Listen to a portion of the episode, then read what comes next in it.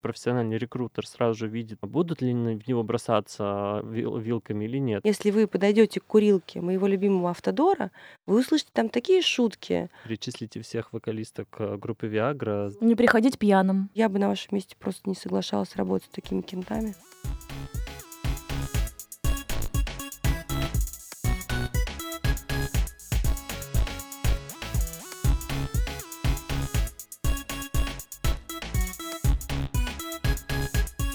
Расскажите, как сделать резюме, чтобы получилось найти работу. Мы рассказывали об этом студентам выпускного курса бакалавриат.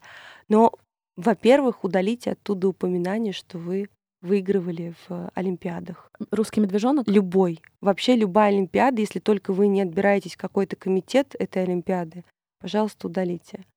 Поменяйте мы банальные вещи посоветуем. Давайте банальные вещи, потому что удивительно люди не знают. Хорошо. Измените адрес почты, который вы используете. Если там что-то ну, скажем, ваша любовь... Вообще добавьте адрес почты. Добавьте адрес почты и, добавляя его, пожалуйста, не указывайте тот, который вы выбрали в период острого увлечения аниме или Гарри Поттером. Поменяйте его на имя, фамилию, собака, gmail.com. Сейчас будет просто супер э, инфа, просто лайфхак, инсайт, открытие. А, проверьте, чтобы ваш а, электронный адрес не числился в спам а, списках. И вообще сделайте все необходимые операции для того, чтобы ваш, а, письма с вашего адреса не упали в спам это а, вам реально пом- поможет а, встретить больше вакансий, чем, чем вы хотели бы. Совет номер три. Если вы в качестве контактного телефона указываете свой номер, и он прикреплен к разным мессенджерам, пожалуйста, обратите внимание на вашу аватарку. Те фотографии, которые вы оставили для ваших контактов из Пьюра, могут не впечатлить потенциального руководителя. Каким-то образом нужно почистить историю аватарок или отвязать этот чертов номер от конкретного мессенджера, чтобы вам не смогли туда написать. И самое главное, не пишите в резюме всю вашу биографию это никому не интересно. Не пишите, что вы уверенный пользователь Microsoft Office, потому что я уверяю, что один работник из тысячи знает, что такое режим юридического сравнения. Если вы не знаете, что это, и не понимаете, что это никак не связано с юридической профессией, то вы не владеете Microsoft Word даже. Я уже молчу про PowerPoint, Excel. Просто не надо врать, потому что человек, видя эту стандартную формулировку, думает, что вы сейчас хоба и составите ему бюджет. А вы в Excel работаете, как я, с помощью других людей. Не умеете.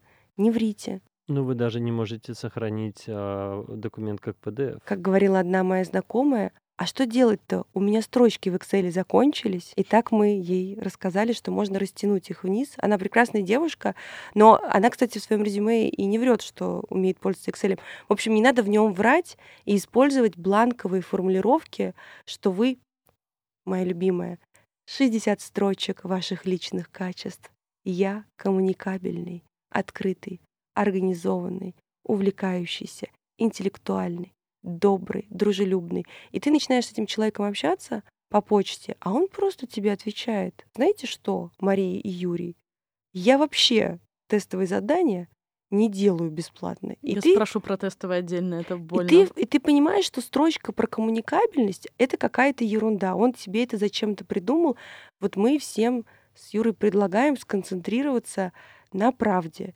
Если вы действительно являетесь носителем каких-то качеств, которые у вас очень заметны, напишите про них. Напишите... Хороших качеств. Почему хороших? Вот это очень порочная практика, что считать хорошими качествами. Есть социально приемлемые, да, такие социально ожидаемые качества. Я вот, допустим, человек раздражительный, агрессивный. Эти качества хорошими не маркируют. Но ты не, не впишешь их в резюме. Ну почему? В нынешней ситуации вполне себе уже могу до такой степени осмелеть. Сейчас еще раскрою тайну а, профессиональных рекрутеров. А, ну, рекрутеры же создают себе такую легенду, что вот они а, являются обладателями уникального знания. Вот, они задают всегда одинаковый набор вопросов. Они, как мы, не спрашивают, а, перечислите всех вокалисток группы Viagra. Золотого состава. состава. Золотого состава. И мы так понимаем, какой золот... Э, считать э, состав золотым.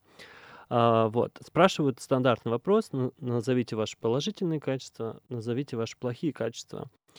И люди спра- задают этот вопрос, рекрутеры, не для того, чтобы вы рассказали, что вы любите там связывать свою бабушку по ночам и душить кошек.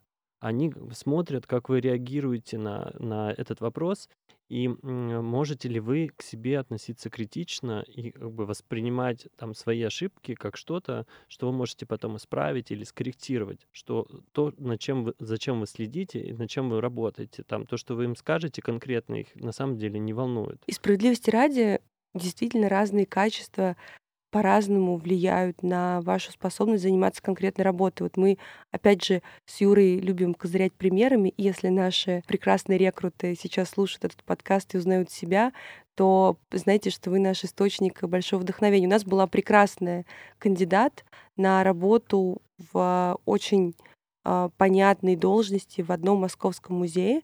И по ней было видно, что она очень пылкая натура. И мы спрашиваем у нее с Юрой, а расскажи, пожалуйста, когда ты последний раз вот как-то так разозлилась, раздухарилась? И она говорит, что вы, я спокойный человек. Нет. И она думает про, мне кажется, она думала про ответ на этот вопрос в залоге, что вообще-то ей предстоит заниматься переговорами, встречаться с незнакомыми людьми.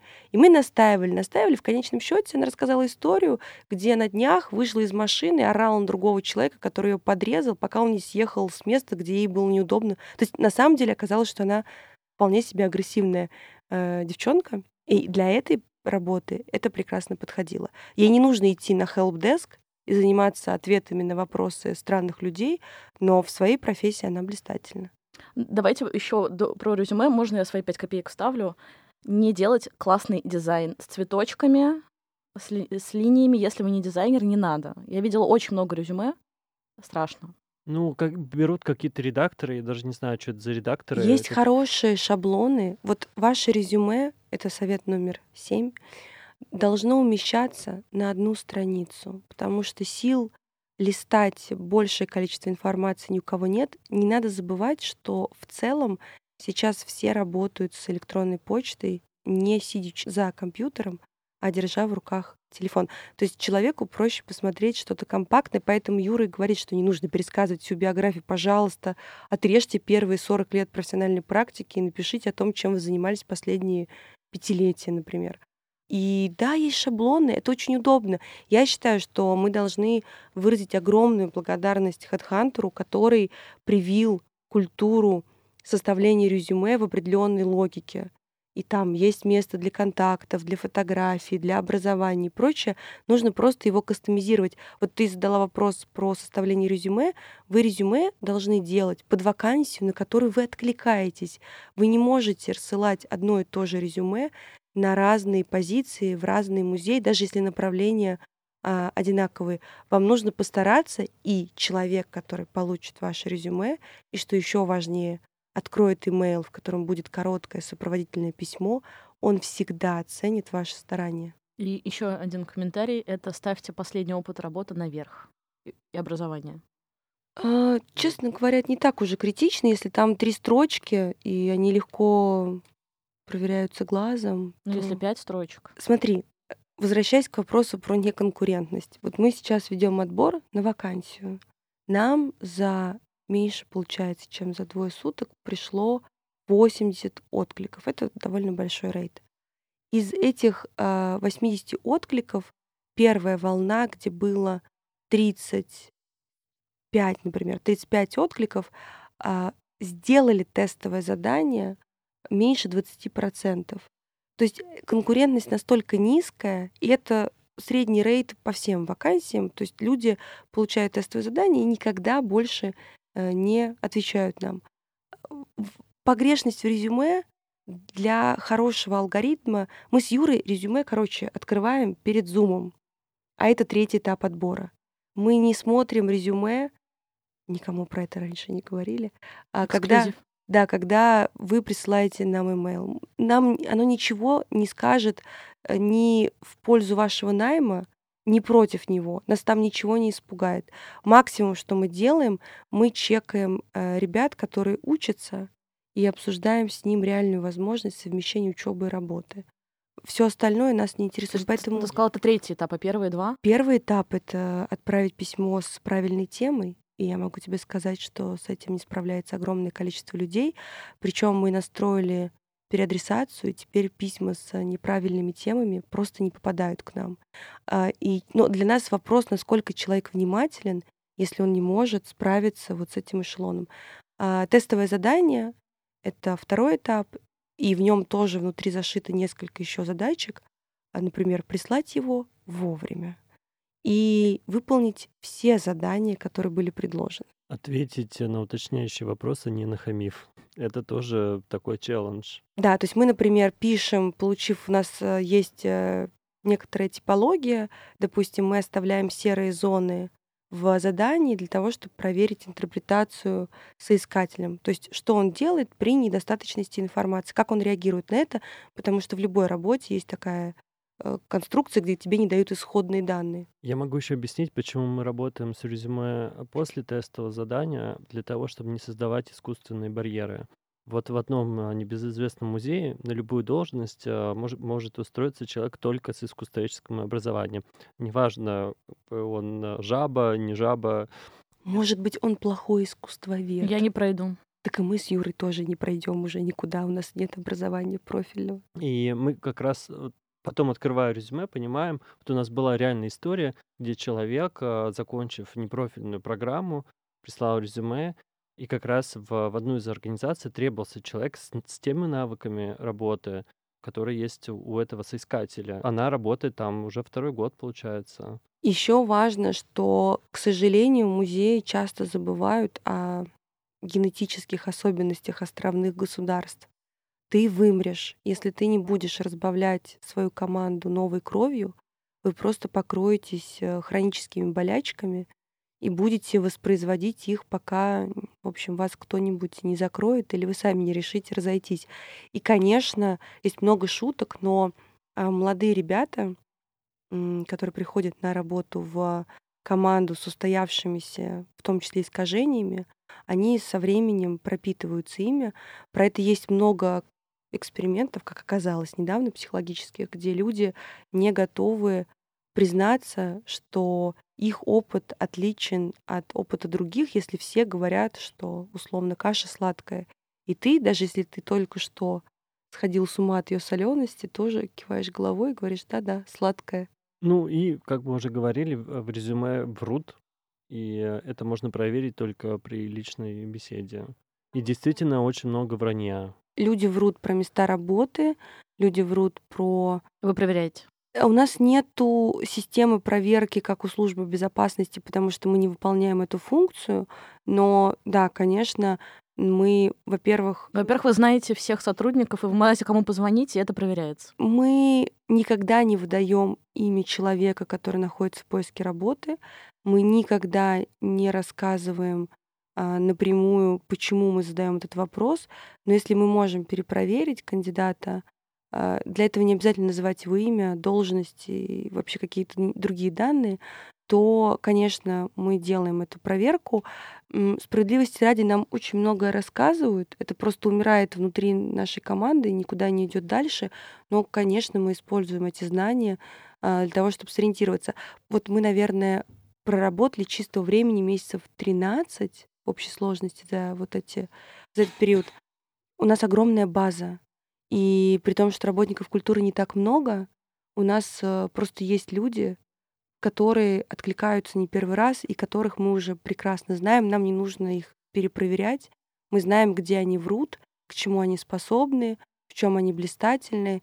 И, в общем, это просто база данных. У тебя еще был пост про то, что одно, одна из проверок — умение ставить собеседование в Google календарь. И помещать туда ссылку на Zoom. Это вот две разные задачи, и не все люди это понимают. Да, мы просим кандидатов поставить э, нам в график эту встречу, и мы проверяем таким образом спойлер, мы не против этим поделиться, мы проверяем иерархичность, потому что есть люди, которые говорят, что вообще-то вот так начинается их письмо-ответ у этого коммуникабельного человека. Вообще-то такие вещи обычно делают рекрутеры.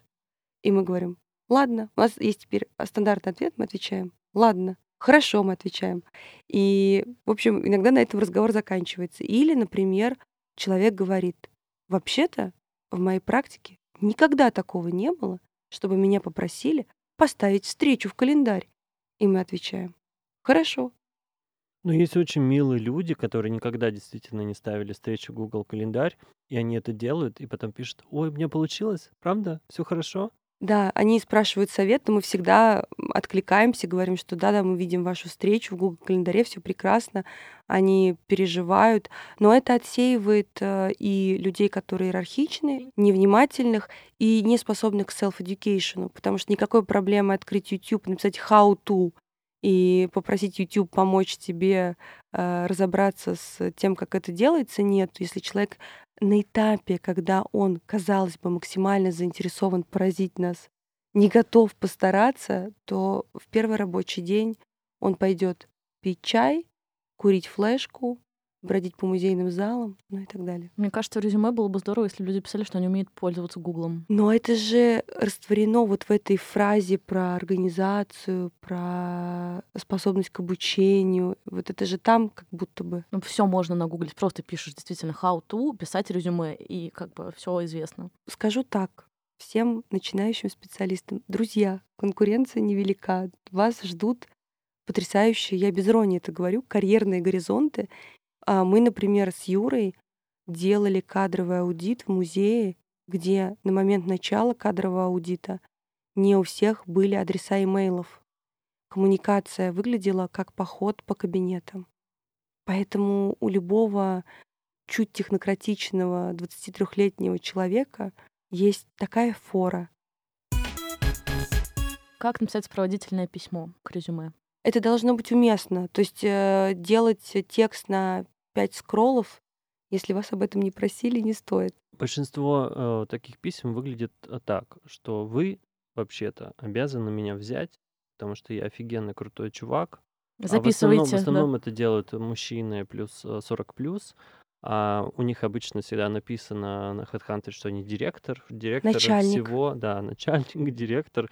И он как бы пишет, э, что вы, как раз эта история про девочку, где мне позвонил такой мужчина, и так вот сказал, что вы вообще-то меня обязаны взять на эту должность, потому что я вообще-то живу рядом, и вообще-то как бы классный чувак. Да, я, как бы, у меня есть такие-такие достижения. Я говорю, замечательно, но у нас правила для всех одинаковые, вы должны выполнить тестовое задание. Я не буду выполнять тестовое задание, потому что я такой крутой, из себя. Я ему сказал еще раз, что нужно выполнить тестовое задание. После 15 минут его рассказа себе по телефону и э, он сказал, ну тогда наймите какую-нибудь девочку. И вот как раз вот э, такое отношение к галерейным девочкам, о которых ты говорила. Если ты умеешь писать, если ты понимаешь, что ты умеешь писать, и ты понимаешь, что ты дружишь э, со здравым смыслом, и у тебя есть определенный опыт, то ты пишешь сопроводительное письмо. Если ты этого не умеешь делать, лучше не делай этого. Сопроводительное письмо может быть очень полезно, если вы понимаете, что ваш отклик требует какого-то пояснения. Например, написано, что нужно иметь три года опыта работы, а вы вчера получили диплом, у вас его нет. Напишите, почему вы откликнулись на вакансию.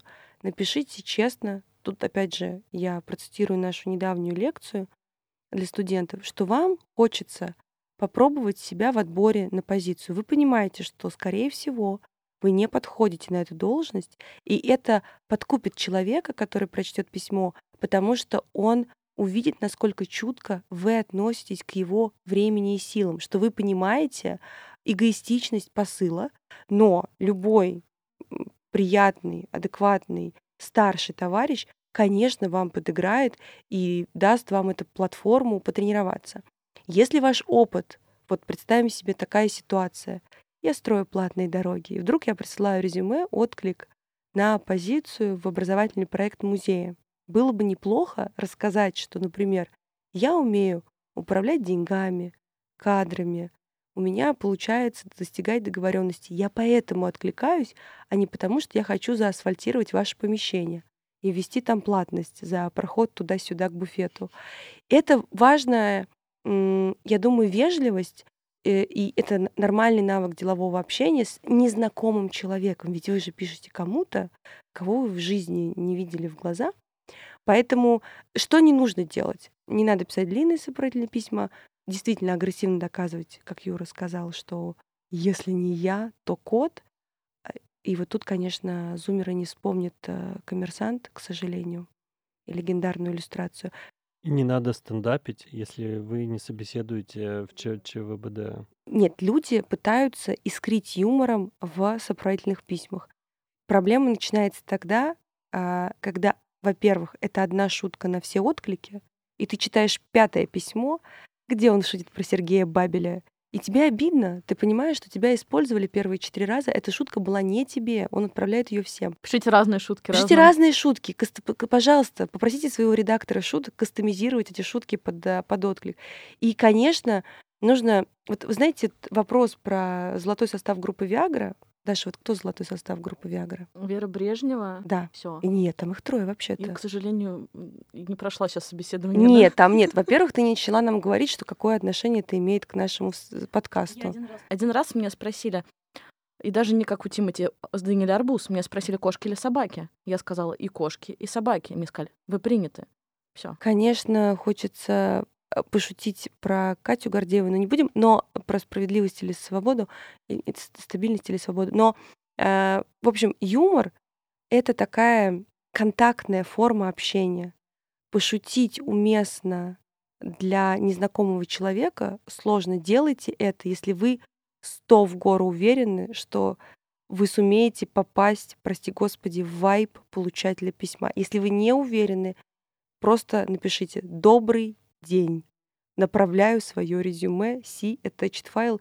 Я вас богом заклинаю, уберите эту приписку send from my iPhone, from Mail.ru и так далее. Просто сотрите ее. Еще все пишут, я очень люблю ваш музей, вашу галерею, что-то такое. Так если это правда, почему бы не написать? Но если вы врете... Обычно, кстати, люди, которые это пишут, врут, потому что м- при, при встрече, разговоре оказывается, что они ничего не знают про, про эту организацию. А я правильно понимаю, что сопроводительное письмо — это то, что может быть в теле письма с нормальной темой, которая была заявлена в вакансии, но может быть и э, attached файл, извините. Если это attached файл, это может быть уместно только если вас попросили написать сопроводительное письмо в вакансии, что вы направляете при отклике резюме и сопроводительное письмо. Если об этом в вакансии нет ничего, но то не надо этого делать. Если вам очень хочется, напишите внутри текста имейла, что вы не удержались, вы прикладываете кавер-леттер, читать его не обязательно.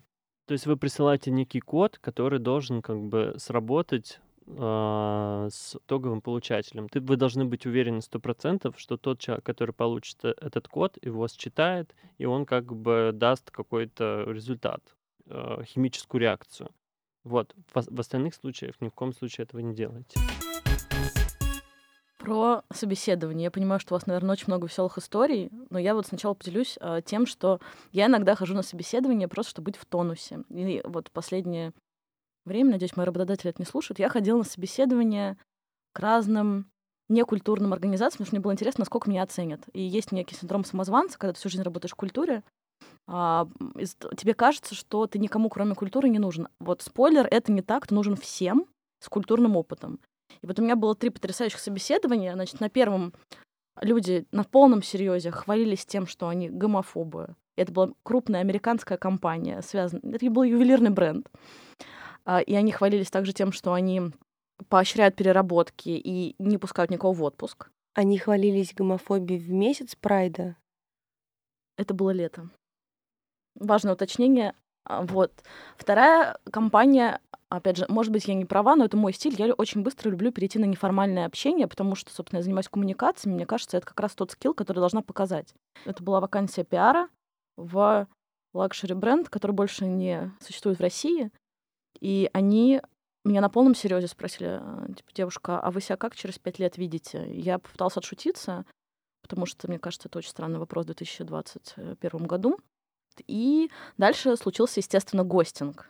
Вот, это моя любимая. Не отвечать, почему нет. Мне кажется, нам нужно развивать культуру ответов, отказов. Если есть культура восприятия этих отказов, потому что, к сожалению, а, это двусторонний процесс. и люди начинают с тобой ругаться. А, ну еще, когда у тебя 100 собеседников, ты не можешь а, всем ответить аргументированно. Мы отстаиваем принцип, что нужно отвечать «да», «нет». В сто процентов э, случаев иногда так происходит, что мы кому-то не отвечаем, но это просто по причине того, что ну, не, нашей невнимательности, что письмо потерялось. Если человек как бы «а что это вы молчите?», мы перед ним извиняемся, говорим «сорян, мы потеряли», мы честно всегда признаемся. Мы тупые. Да, мы тупые, мы затупили, извини, тебе отказ так далее. Иногда, иногда у меня бывают свободные пять минут, и я почему-то им пишу, а, почему им отказали, и это потом превращается... Маша меня всегда ругает за это и правильно делает, потому что это всегда превращается в какую-то, э, ну, не перепалку. Я пытаюсь отвечать как можно больше, вежливее. Э, э, люди на, на том конце свирепеют и начинают просто сыпать оскорблениями. В итоге, в итоге лучше, конечно, а, мы отвечаем, что отклик настолько большой, что правда, что мы не можем обрабатывать вдумчиво. Но если вы хотите получить консультацию, вы можете заполнить заполнить заявку? Я скажу о нескольких, наверное, типологичных реакциях. Вот что важно, люди, которые проходят отбор на вакансию, часто чувствуют себя очень неуверенно. И ты, как рекрутер, как работодатель, ты находишься в сильной позиции по отношению к ним. Ты выбираешь. Хотя вообще-то надо, конечно, и как в той песне из фильма «Большая перемена», надо тоже самому выбирать. Это не должно быть какой-то странной позиции, где ты мыкаешься по разным откликам. Это и твое решение тоже. Ты должен критично смотреть на вакансию, которая тебя привлекает. И, допустим, сегодня а, я просматриваю тестовое задание соискателя, понимаю, что оно а, приличное, и мы можем позвать человека на зум-собеседование. Я открываю впервые его резюме и вижу, что зарплата, которую он просит в резюме, на 30% выше, чем зарплата, которая указана в вакансии. Вакансия открытая, и это означает, что все ее элементы видны соискателю. Первая моя мысль была очень простая. Это шаблонное резюме, человек не кастомизировал, его устраивает уровень оплаты труда, и я на всякий случай задаю этот вопрос. Скажите, пожалуйста, правильно я понимаю? И, в общем, интересуюсь, опечатка это или нет. И в этот момент человек впервые обращает внимание на зарплату и пишет мне о том, что нет, она ему не подходит, потому что она слишком маленькая, а дальше он ловит меня, я действительно перепутала фразы больше и меньше, он ловит меня на этой оговорке, и говорит, что условно вообще-то вы сами опечатались. И я такая, и к чему эта дискуссия? В чем, в чем наша конкуренция? Самое поразительное, что после этой странной реакции, которая вообще-то, я-то преследовала цель сэкономить время. И мое, и соискателя а, меня попросили прислать другие вакансии, которые, возможно, подходят под указанный в резюме гонорар, но я честно сказала, что мы эту услугу не оказываем тем, с кем мы лично не знакомы. То есть реакции бывают очень неожиданными. Мое предположение, что это была девушка, что ей было неприятно, а, как будто бы ее ткнули в ее невнимательность. Она действительно была невнимательна, и я действительно ее в это ткнула, но она отбирается на позицию, где нужно быть внимательной. И тут вопрос скорее в том, насколько она критично смотрит на себя. М- мой любимый шит-шторм — это шит-шторм а, от кандидатов, которых мы отбирали для работы не в Москве. И мы на этапе Зума спрашивали у них, где находится тот город, куда они планируют переехать. Вот такой вопросик. И человек говорил нам стандартно. «А, север между... Нет, кто-то говорил южнее Москвы. Южнее Москвы. У меня есть подозрение, что мы когда с тобой встретились на открытии, у нас ты ко мне подошел, сказал, ты хочешь в этом городе что-то там поделать? И я спросила, это где? То есть вакансия предполагала переезд, и ты не смотришь вообще, куда ты собрался. И у нас были много кандидатов, которые на Зуме проявляли недовольство этим вопросом, нашим э, нежеланием продолжать собеседование, э, которое мы аргументировали тем, что мы не можем про это вдумчиво разговаривать с вами, вы не понимаете, на что вы соглашаетесь. И однажды нам пришел прекрасный имейл в спину, огромный, о том, что мы не квалифицированные рекрутеры, и что вообще-то никакой разницы нет, знаешь ты, где находится этот чертов город или не знаешь. То есть для такой дискуссии нужны все-таки два собеседника. Мы с Юрой в данном случае чертовы капиталисты, когда мы занимаемся поиском человека, мы работаем на работодателя, он наш заказчик, мы меняемся с ним время на деньги.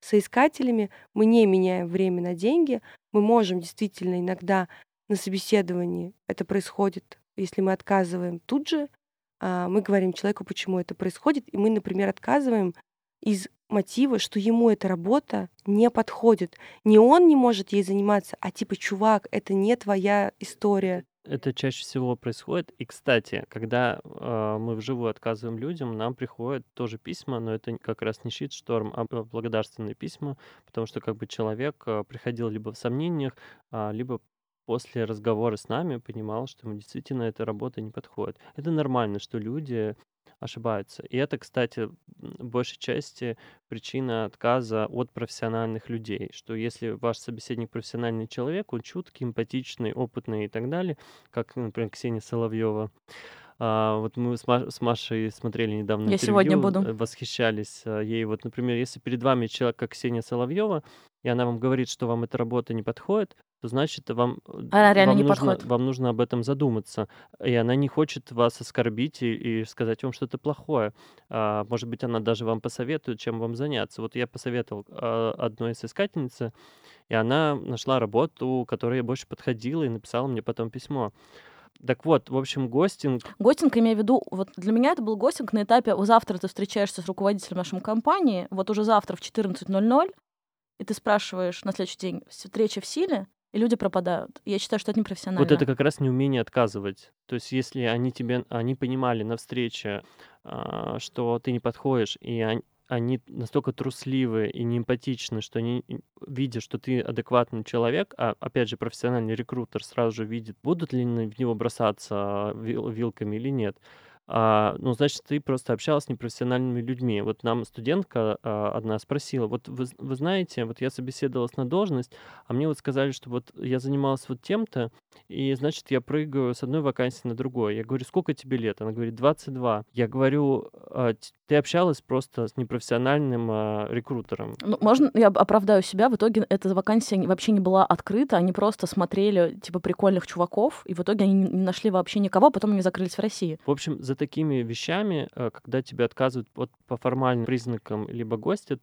это признак трусливости твоего собеседника, что он не может тебе назвать истинную причину отказа. Ну, я прихожу на эти встречи в основном, потому что я не особо ищу работу, с уверенностью в себе, и поэтому для меня это такой процесс двусторонний. Я их рассматриваю тоже, как и они меня. Я тоже задаю вопросы. Я всегда, например, спрашиваю, почему ушел предыдущий человек. Мне кажется, что собеседование это не монолог. Может быть, я не права, и расскажите, какой у вас опыт вообще собеседований, как это проходит. Ну, это, опять же, проблема двухсторонняя, потому что многие соискатели, когда их просишь задать дополнительные вопросы, теряются, они не знают, что им делать в этой ситуации. То есть, что спрашивают, потому что не сформирован вот это представление запроса и критичного отношения. Его нужно взращивать, воспитывать. Это неуверенность в себе? Нет, ни в коем Нет, это отсутствие культуры, просто нет как бы, представления. Вот раньше, сейчас мог бы, конечно, привести пример э, Дорида, Фуко, Леотара, но банальный пример про э, гелиоцентричную систему. Раньше все считали, что это выдумка, и за это сжигали на костре. Вот так же и здесь, э, что у соискателя есть какой-то голос, а очень такое поверхностное представление. Потому что не взращен этот опыт, передаваемый от поколения к поколению, из уст в уста э, в курилке. Вот вы знаете, я вот э, пришла на ту вакансию и задала им вопросы, а, и они нормально на это отреагировали, и они мне ответили, и оказалось, что мне эта там, работа не подходит. Или после того, как мы с ними поболтали peer-to-peer, а, выяснилось, что я, например, туда подхожу. И как бы Петя сказал Пете, Петя сказал Васе, Вася сказал Юрий. И как бы и все хорошо. Я думаю, что на этапе, когда вы готовитесь э, к собеседованию, важно, к ним нужно готовиться. Вам нужно для себя решить, какие элементы в этой вакансии, в этой позиции имеют для вас приоритет. Потому что искать работу по принципу, где важно все, невозможно. Представьте, что вы хотите снять квартиру в Москве. у вас есть несколько параметров. Цена квартиры, удаленность от тех районов, которые вам симпатичны, бабушкин ремонт, наличие какой-то инфраструктуры. Шанс, что вы найдете квартиру, которая идеально подходит вам по всем параметрам, он не очень велик. Поэтому вы выстраиваете, как взрослые люди, приоритеты. То же самое происходит при прохождении собеседования, когда вы к нему готовитесь. Вы для себя должны, как мне кажется, выстроить маршрут этих переговоров. Там нередко бывают элементы, ну, некоторые как бы это правильно сказать, не торгашество, конечно, но, в общем, некоторые позиционные борьбы, это тоже не самое лучшее, но оно случается, когда, например, зарплата закрытая, и вы отбираетесь на вакансию, и вопрос о зарплате, он впервые звучит на собеседовании. Например, вы спрашиваете. А чаще всего вас спрашивают, на что вы рассчитываете? Вы должны, вы можете, во-первых, всегда классно ответить вопросом на вопрос, э, поинтересоваться вилкой. Какова вилка этой зарплаты? И, конечно, а, это странная угадайка, абсолютно неуместная, потому что сотрудник, точнее, потенциальный сотрудник, он не обязан знать вашу кадровую политику и там пределы штатного расписания. У меня очень много спрашивали, какие у вас зарплатные ожидания. Вот как ответить на этот вопрос? Ну, во-первых, нужно отвечать честно, но для того, чтобы ответить честно, мы вообще с Юрой за то, чтобы вы честно подходили к такому ответственному делу, как поиск работы. Не врите себе. Вы должны знать, на какую сумму а, вы действительно претендуете не исходя из желания купить новый iPhone, а исходя из вашей квалификации. И рынка, но вы же можете сами этот рынок э, подтащить э, вверх. Если ваша квалификация экстраординарна для конкретной отрасли или профессии, вы же можете об этом заявить. Да, но вы можете еще сходить в курилку, а, отсылаю к нашему последнему посту и послушать, а, о чем говорят а, сотрудники этой э, организации и понять, сколько там в среднем люди получают. На самом деле, э, Даша, учитывая твои как бы, связи и общение, ты сможешь там пообщаться с Петей, с Васей, Катей, Настей и узнать там в каком-то конкретном музее, какая существует вилка зарплат. Я знаю, но мы сейчас предполагаем, что слушают люди, которые не в курсе, не, не ходят в курилки, Они не могут, курят. А, так надо, во-первых, курилки находятся на улице вы можете эту Открытие курилку... для этого существует. Да, вы можете прийти на вернисаж, и это нормально, погреть уши. Есть... Э, это вообще очень хороший... Может быть, такой совет прозвучит странный. По первости, кажется, что это какая-то несерьезная рекомендация, но вот то, о чем говорят в курилке, это градус бытовых повседневных переживаний сотрудников. Сто процентов. И если они говорят о чем-то, что вам кажется недопустимым, неприятным, не надо идти работать в этот коллектив. Например, если вы подойдете к курилке моего любимого автодора, вы услышите там такие шутки, от которых многие нежные хранители сразу упадут в обморок. Вот им не надо идти работать. Ну, вы поймете вообще, готовы ли существовать в этом коллективе на постоянной основе. Абсолютно. И если говорить о зарплате, то вы должны уметь аргументировать свой выбор. Вы должны не просто называть какую-то цифру, потому что вам известно, что здесь столько платят или что в культуре столько платят, а потому что вы знаете, что есть рынок в целом, например, пиарщиков, есть рынок пиарщиков в культуре, а вы знаете, что в отличие от пиарщиков э, стандартизированных, вы умеете еще вот это. И знаете каких-то особенных людей, можете какой-то гест-менеджмент классно сделать, там что угодно может быть. Ты знаешь, я думаю, что гест-менеджментом сейчас никого не удивить, если говорить конкретно о пиаре, э, в том числе потому, что мы вообще находимся в удивительной реальности ненасыщенности культурными событиями. Если раньше календарь Москвы просто горел, то сейчас люди бегают толпами на все, что происходит. Да, и пиарщик должен это понимать. Но если, например, ты пиарщик, который классно пишет тексты, это огромное конкурентное преимущество.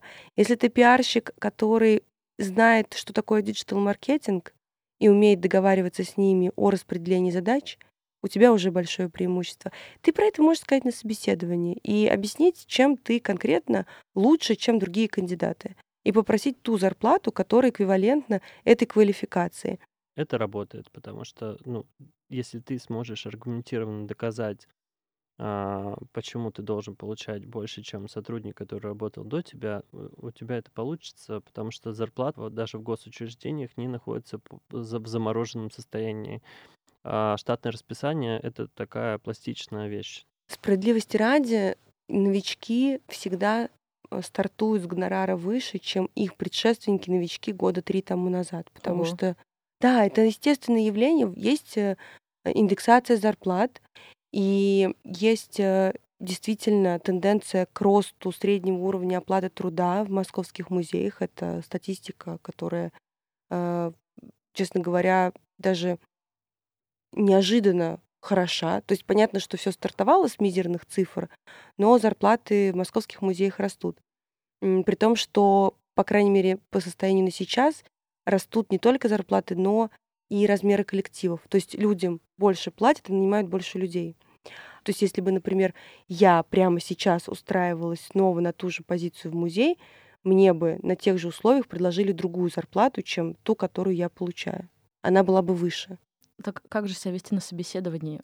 Банально не опаздывать? А, я предлагаю посмотреть, если вы понимаете, кто будет на встрече, последить за их социальными сетями до того, как вы увидитесь. А, это вас э, снавигирует, и не надо э, человеку демонстрировать, что вы знаете, на какой машине он гоняет, или это, это супер крипи, нет. Но вам это поможет сориентироваться и, может быть, где-то ему подыграть. А, не опаздывать. Нужно, конечно, подготовиться к этой встрече считываемым образом. То есть вы должны прийти на эту встречу так, чтобы все понимали, что вы к ней готовились. Выходить на зум-собеседование из Ашана теперь невозможно, но и раньше не надо было. У нас был такой случай. Человек катил перед собой тележку в огромных наушниках и орал, алло, да, что, я вас... Сейчас, подождите, камера. Это было ужасно. Моя любимая это девушка, у которой за спиной мама хлопала шкафами. И она вот так вот ручкой говорила. А, ну, то есть понятно, что есть разные... На работу ищет, чтобы съехать. Так, э, ну, это, кстати говоря, не, не, гораздо трагичнее был Ашан. А, есть Zoom собеседование, есть офлайн собеседование, но всегда видно, когда вы готовы. Вот у меня было собеседование, где девушка сидела на фоне кухни, и я не могла удержаться, я хотела ей сделать комплимент. Я говорю, господи, у вас так чисто на кухне. И она мне говорит, вы знаете, а мы, по-моему, ждали тебя пока ты подключишься. Он говорит, я, она говорит, я же все убрала, даже Фейри, чтобы оно не было в кадре. И я поняла, что человек готовился. Вот так визуально, э, сделав себе фон. Когда вы приходите на офлайн встречу нужно, ну, желательно не запыхавшись туда прибежать, да, э, суметь как-то сосредоточиться, собраться. Не приходить пьяным. Вот с таким мы еще, кстати, не сталкивались. А, хорошо бы разобраться с тем, чем занимается тот проект, куда вы отбираетесь. Не надо рассказывать на собеседовании в гараже, что вы любите выставку Такаси Мураками. Побойтесь Бога, она была четыре с половиной года тому назад, просто в прошлой жизни. Если вы отбираетесь а, в музей истории ГУЛАГа, потрудитесь узнать, что у них было не одно здание, не только то классное, куда сейчас все ходят на Новослободской, но еще и очень небольшое а, на Петровке. Если вы хотите отбираться в Третьяковку, надо знать, что у них есть два огромных здания и еще целая серия проектов небольших музеев. Ну, то есть вы должны действительно найти открытую, доступную информацию об институции, ориентироваться в ее проектах. Но опять же, зачем вы отбираетесь на работу, про которую вы не знаете, чего там люди делают? Это мой большой вопрос. Мы, кстати, стараемся выторговывать у организаций выше зарплаты, чем они готовы были платить. Но в обмен а, на это организация требует супер знаний, а, супер много функциональности и э, осведомленности в разных сферах, а, разных сферах деятельности. Будущие сотрудники должны понимать этот компромисс и готовиться лучше а, и действительно пытаться влезать в разные сферы, которые могут понадобиться в, на будущей работе. Как вы относитесь а, к сарафанному радио и поиске работы в Фейсбуке? Нормально, это абсолютно Так мы публикуем понятно. в Фейсбуке и Мы сами создаем сарафанное радио и крутимся в его кружеве. Но эта проблема начинается тогда, когда невозможно узнать об открытых вакансиях нигде, кроме как от сотрудника в курилке или его личной соцсети. Это плохая практика. То есть мы всем музеям, которые занимаются подбором сотрудников, у которых есть открытые вакансии, мы настоятельно рекомендуем не прятать их. Почему? Потому что вообще-то качество отклика помогает посмотреть на себя со стороны. То есть ты понимаешь, насколько работа в твоей институции, на твоем проекте привлекательна, насколько ты ясным образом изъясняешься. То есть люди иногда, а, как же это было сформулировано, искали человека, который должен был находить классные книжные магазины для а, продажи хорошей издательской программы. А вакансию назвали как-то то ли, хотел сказать, мерчендайзер, не дистрибьютор. В общем, иногда ты можешь понять, насколько тебя правильно интерпретируют, только повесив эту вакансию. Ты даже, например, открывая новое направление, ведь работодатель тоже иногда действует вслепую. Например, музей открывает новое направление. Ведь все же прячут друг от друга зарплаты. И директора музеев тоже находятся внутри этой игры. Значит, нужно придумать какую-то зарплату. Как проверить эластичность спроса? Очень просто. Повесить гонорар. Посмотреть, какого качества отклик приходит на этот гонорар. Если там беда, значит, что-то с этой вакансией не так. Потому что не может быть, что все вокруг идиоты, а ты в белом пальто, на белом коне скачешь по заснеженному полю. Надо корректировать то, как ты о себе рассказываешь. У меня вопрос к Маше, как к юристу. На что обратить внимание, когда ты читаешь трудовой договор или ГПХ договор? Конечно, нужно письменно договариваться с работодателем, заказчиком, подписывать договор, вне всякого сомнения. Вам в этом тексте должно быть все понятно. Если вы его читаете внимательно, и какие-то формулировки для вас бюрократичны, незнакомы, витиеваты, спрашивайте. Не надо проскальзывать глазами по чему-то, что, на ваш взгляд, слишком формулярно, или подать в концепцию, что вы же не юрист, откуда же вам знать? Второе, пожалуйста, перепроверяйте квалификацию людей, которые составляли этот документ, потому что, к сожалению, очень часто это шаблон, э, не всегда качественный и не всегда учитывающий все. Например, стандартная продолжительность ежегодного оплачиваемого отпуска составляет 28 дней. Но если ваша работа очевидным образом носит ненормированный характер, и вы про это на собеседовании договорились, попросите вашего работодателя отразить эту реальность трудовом договоре, потому что Трудовой кодекс говорит, что при ненормированном рабочем графике минимум три дополнительных дня к ежегодному оплачиваемому отпуску тебе положены.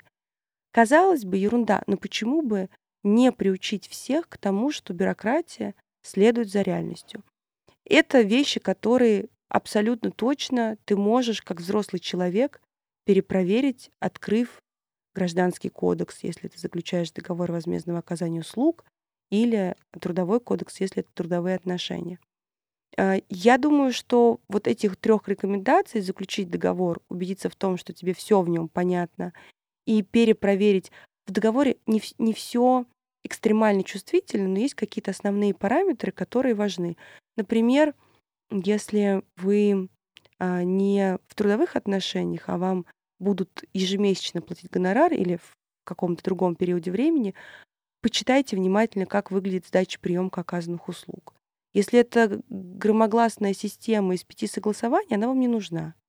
Если вы заключаете трудовой договор, а, то вы можете обратить внимание, допустим, на указание в новой реальности, это очень важно, что является местом вашей работы. Если там написано Г, Москва, дальше адрес офиса, не надо на это соглашаться. Если вы договорились, что ваша работа дистанционная, или что у вас один присутственный день в неделю, то в вашем трудовом договоре не может быть указан адрес работодателя. Ну, там должно быть написано, какая у вас зарплата. Соответственно, вы на собеседовании спрашиваете, она будет серый, белый, черный. Абсолютно. Конечно, вы должны задавать вопрос про деньги.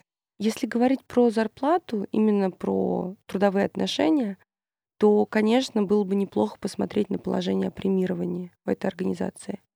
Это локальный нормативный акт. Скорее всего, вам его не покажут, пока вы не станете сотрудником, но потому что он должен вам быть представлен на ознакомление. Но если его, например, нету, то это, конечно, а положение премирования, я уверена, нету в таком количестве культурных проектов. Это, конечно, бедовая ситуация, потому что премирование — это дискуссия о том, что такое результат вашей работы. Это означает, что в вашей организации, в вашем проекте не договорились, что результат работы хороший, плохой, достижимый, справедливости ради. Но это, в принципе, вопрос, который вы можете задать на собеседование.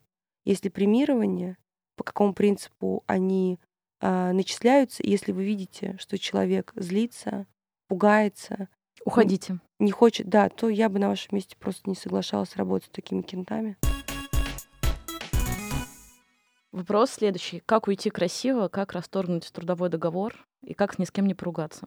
Ну, у нас а, в, в команде а, Маша юрист, но я вообще тоже что-то понимаю в, в договорах. Очень просто существует форма расторжения договора по соглашению сторон. И на самом деле просто она редко применяется, потому что работодатели принимают решение доводить э, сотрудника до увольнения, просто его начинать травить, э, не разговаривать с ним, а, там, не знаю, говорить про него гадости, доводить э, до истерики. Чтобы не платить э, отчисления Не какие-то? обязательно, просто не умеют делать это по-другому, идут по пути японского увольнения. Да, да, но при этом сотрудник может проработать лишние несколько месяцев и а, создать так токсичную атмосферу, ну, то есть э, в курилках и в коридорах говорить гадости про И начальство. отравлять таким образом жизнь другим сотрудникам. Да, то есть, э, ну вот если вы понимаете, что вам нужно расстаться с человеком, предложите ему форму расторжения по соглашению сторон. Здесь можно договориться, какой может быть размер компенсации. Это может быть один месяц, может два, может три.